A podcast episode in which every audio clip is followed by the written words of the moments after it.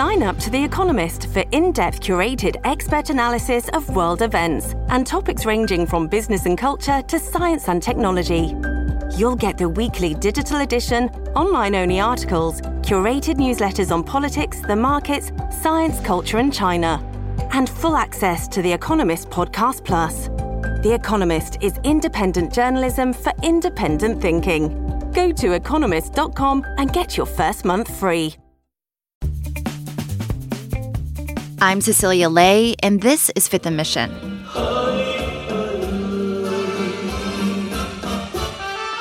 Thursday nights at Oakland's Just Dance Ballroom are a vibe.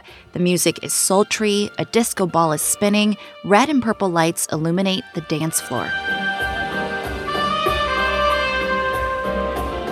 Women wearing sparkly dresses and kitten heels sway their hips as their partners lead them by their fingertips. Tonight is social dance night. At this studio, that means every three minutes, dancers switch partners and rotate between different ballroom dances. Thank you, thank you, thank you, thank you. You know me. Next dance. Quick step. When you think of ballroom dancing, maybe this comes to mind. Carrie Ann Inaba. Well, it's a Chad! But at Just Dance on Oakland's Embarcadero, people don't ballroom dance for points or for approval by judges, and they're not B list celebrities. Most of the dancers here are retired, or at least close to retirement, and nearly all of them are Asian American seniors. This is the best exercise for people over 50. If they get tired, they can sit down and mingle with people. Today on Fifth & Mission, a spotlight on a special Bay Area community, ballroom dancing Asian American seniors. It's a community that gained a national spotlight at the start of the Lunar New Year when tragedy struck a mostly Asian ballroom dance studio in Monterey Park, an LA suburb. It was yet another story about Asian elders becoming victims of crime and violence, but I wanted to find out more. What did ballroom dancing mean for them and for Asian senior dancers here in the Bay Area? Next dance. Rumba. Up to 80 dancers travel from all over the Bay Area to the Just Dance Ballroom in Oakland on Social Dance Night. Social dancing means uh, people learn all type of dance, rumba, cha-cha, waltz, tango.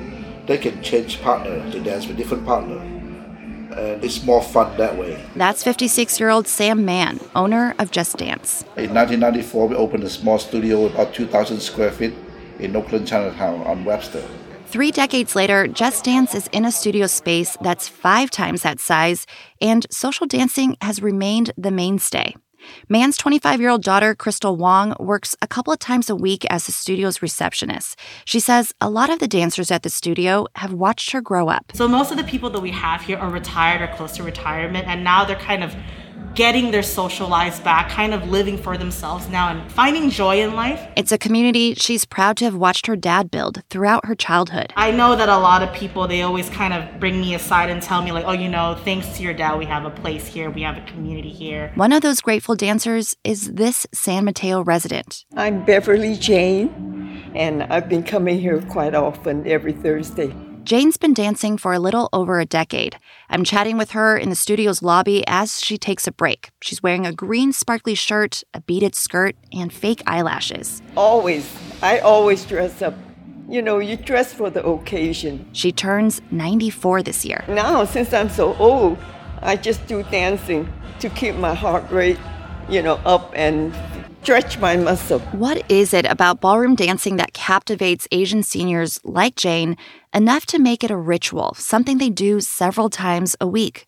It's something I've asked myself for a long time. Growing up, I'd see ballroom dancing at holidays and other celebrations, and my curiosity resurfaced in January when a shocking tragedy hit. Good evening, everyone, from Monterey Park, the latest American city shattered by mass murder. It happened just beyond the doors of this popular dance just miles from downtown LA. 11 people killed, nine wounded in a space much like Just Dance Ballroom. Victims range from their 50s to 70s. What did that ballroom studio represent for those dancers? What did it mean for that space to become the site of yet another American mass shooting? And why were these Asian American seniors so dedicated to dancing? I reached out to an expert. My name is Yutian Wong, and I'm a professor of dance studies at San Francisco State University. Wong says there's more than one reason why so many Asian Americans love ballroom dance, but the origins can be traced back more than a century. Because of colonialism, but also because of cultural imperialism, right? Europeans, Americans brought different forms of ballroom dancing to Asia. In the early 20th century, Wong says ballroom dancing became a cultural export that was embraced by Asian elites. It signified upward mobility and modernity in East and Southeast Asian countries, including Japan, Vietnam, the Philippines, and China. There's like film footage, like you can see in 1920s Shanghai in jazz clubs and dance halls.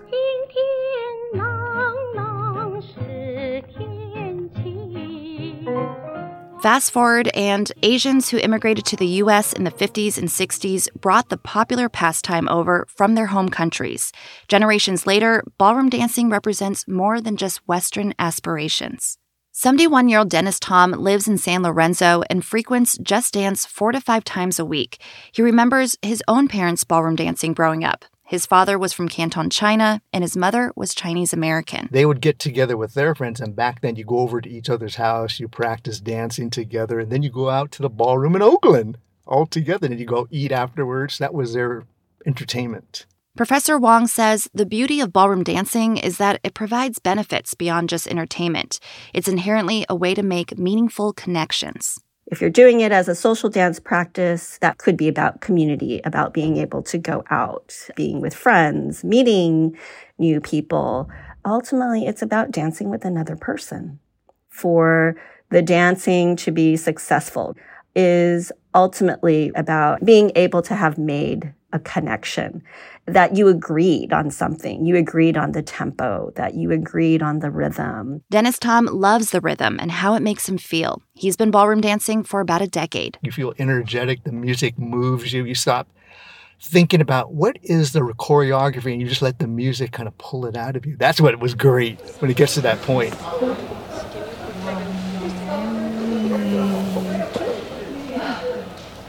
On a recent Sunday afternoon at Just Dance, 62 year old Renee Yu is getting ready to start another social dance session and is practicing steps with a partner. Next dance. It's the waltz.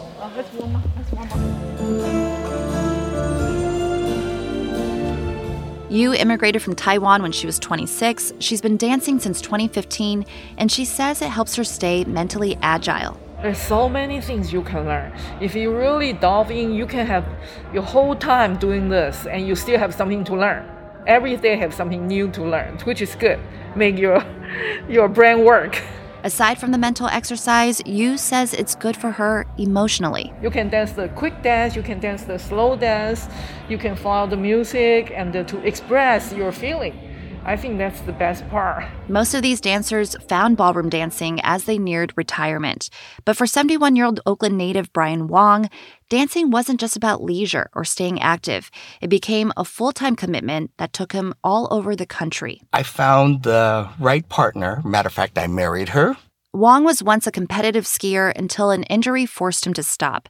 He and his wife ballroom danced competitively for 20 years, earning many national titles, medals, and trophies. All our vacation time was spent going to competitions. We've been to many places. I've seen many airports, many hotel rooms. We've been to many cities without seeing much. But we enjoyed ourselves. It was it's an expensive journey. That's the thing about ballroom dancing. It takes quite a bit of money to do it regularly at a place like Oakland's Just Dance. Each class and social dance party costs $14, and for the most devoted visitors who come 4 or 5 times a week and tack on additional private lessons, that can add up to about 700 bucks a month. After a quick break, I visit the ballroom dance community in San Francisco. Where do Asian seniors without many resources or retirement savings dance? Also, San Francisco Chinatown's banquet restaurants used to be the go to spot for social dance parties. Where do people go now that most of them have closed?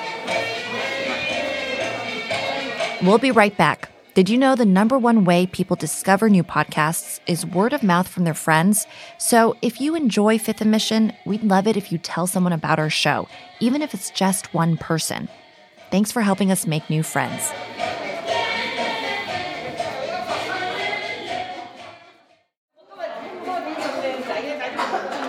It's Thursday afternoon in San Francisco's outer sunset. 20 or so Chinese seniors are chatting in Cantonese while changing into their dancing shoes and getting ready for their ballroom dance class.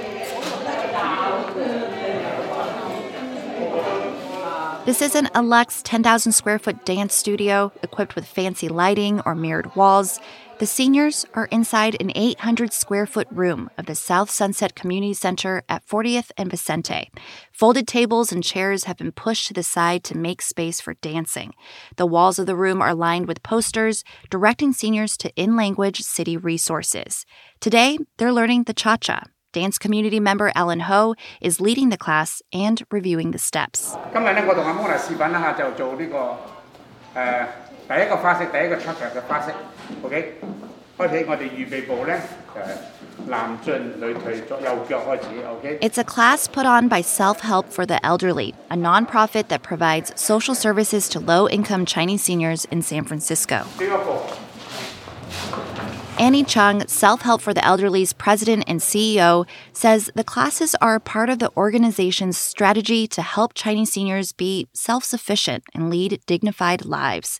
They face a problem common to elderly immigrants a tendency to become isolated. if you're an older person, older adult, you know, and you live in San Francisco, and let's say your relatives, your children, grandchildren are no longer close to you, you really have to go through day to day life, sometimes on on your own, and without the ability to speak English, they can't really navigate a lot of the public benefits uh, systems that are open or available to them. They rather kind of uh, what we call suffer silently, you know, themselves instead of sometimes seeking help.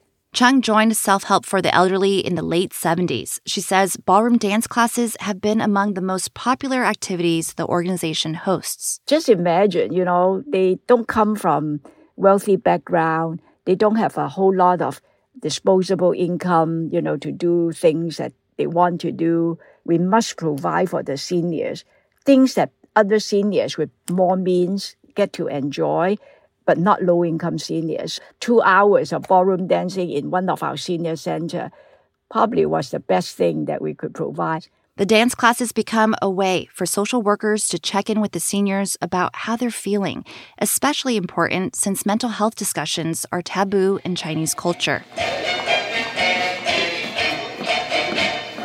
For those two hours, they would forget their problems or worries, and ballroom dancing kind of build up your self confidence. Everything's so positive about it. Chung says the social isolation of the pandemic was especially detrimental for Chinese seniors since many were also fearful about walking outside because of the surge in crimes against the Asian elderly in the city. The dancers are relieved that classes resumed in August, including Shirley Chan. For two or three years, that's the pandemic.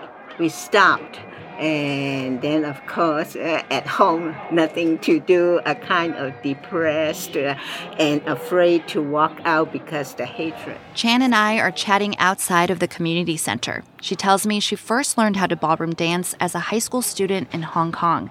After she immigrated to the US in 1973, she dedicated her time to work and raising her family. Her husband passed away about 15 years ago, and Chan looked to senior classes to help keep her engaged while dealing with her grief. when my husband first died i was by myself. I think maybe six years by myself you know.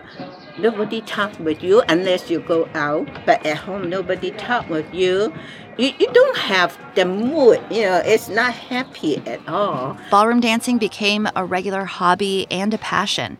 Chan travels to the community center from her outer sunset home every Thursday and Friday to dance. She takes the AT Muni bus and says traveling outside still makes her pretty nervous. She only goes out during the day and she takes a personal safety alarm and pepper spray with her. Chan loves the exercise from the classes and the opportunity to make friends. The teachers are very good. They are volunteers, but they spend a lot of time and effort, you know, to prepare all the classes. This group, I like it, is very friendly and what do I say? Each other. We help each other. Before the pandemic, Chan and other Chinese seniors used to dance in much bigger spaces. Chan would go to banquet halls in San Francisco Chinatown, including the legacy restaurant New Asia on Pacific Avenue. Banquet hall restaurants that can host hundreds of people for holidays and celebrations were huge social dancing venues where patrons like Chan could buy a ticket to dance and eat meals with their friends.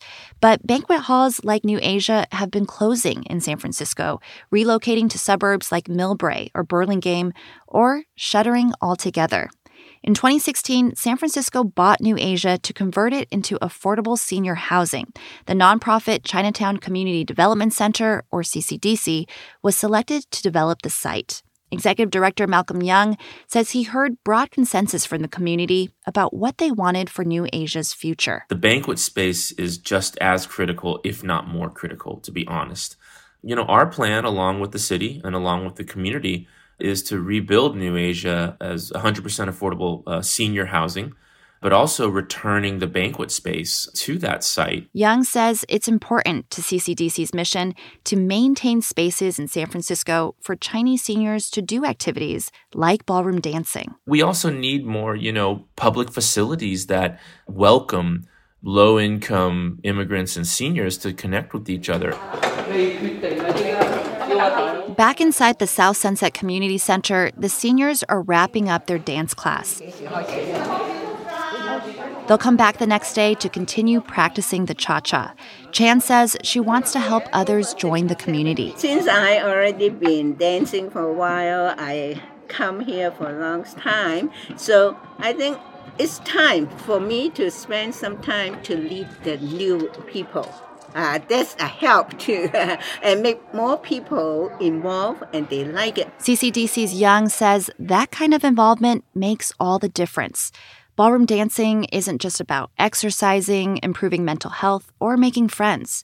It's about self realization, self fulfillment, and reclaiming a kind of personal power. You know, when people come together like that, and I think particularly seniors, it's also a, a, a space for them to realize, I think, their own significance, their own power, their own agency, and being able to sort of direct their own lives. And, and I think these are the kinds of spaces that can actually move you and your own internal identity from victim to actor.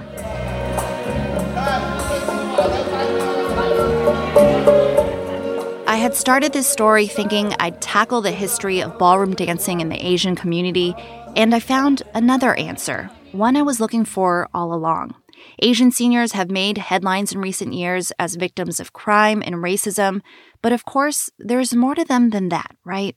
We can see it in these dancers' commitment to showing up for one another, to doing something that makes them feel really good. Across the bay in Oakland, I asked the dancers at Just Dance Ballroom why they keep coming, despite all the fear surrounding the community, from the increased violence to the recent mass shooting in Monterey Park. They say they accept that life has its risks, but that doesn't mean it isn't worth living. They're making the choices that are best for themselves. Life is still full of joy. The ballroom dancers, they take everything in stride. And like I said to myself, you know, I'm a little concerned, but I said, what the heck, you know, life is short. You know, might as well do what you can. I think you just you have to go on living. You know what I mean? You cannot crawl under a rock. You just have to persevere. You know what I mean? You just can't let th- things like this stop you. You don't know what the future is going to be like. You know, we never would have thought that someone would go into a ballroom and Right. shoot people. You have to live your life and you have to do what you enjoy. You can't stop that. Yeah, just like the airplane crash, but you don't say you don't take an airplane anymore. When I go to the studio, it's a place of calmness.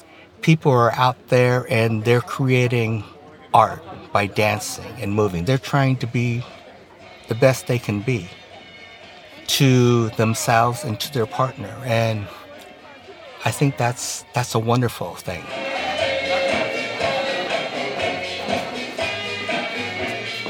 This story was produced, reported, and written by me, It was edited by King Kaufman and Sarah Feldberg with additional production help from Francesca Fenzi. Special thanks to all the dancers and community members who spoke to me, Sam Mann at Just Dance Ballroom in Oakland and all the studio's dancers, Annie Chung and Lance Ma from Self Help for the Elderly, as well as Shirley Chan and the rest of the dancers. Thanks also to Malcolm Young and Yutian Wong. Check out my story online. It's at sfchronicle.com slash ballroom. There you'll see photos and videos by Andrea Lowe and Yolanda M. James of the dancers you heard from in this episode. You won't want to miss them. They're beautiful. Again, that's sfchronicle.com slash ballroom. I'm Cecilia Lei. Thanks so much for listening. Here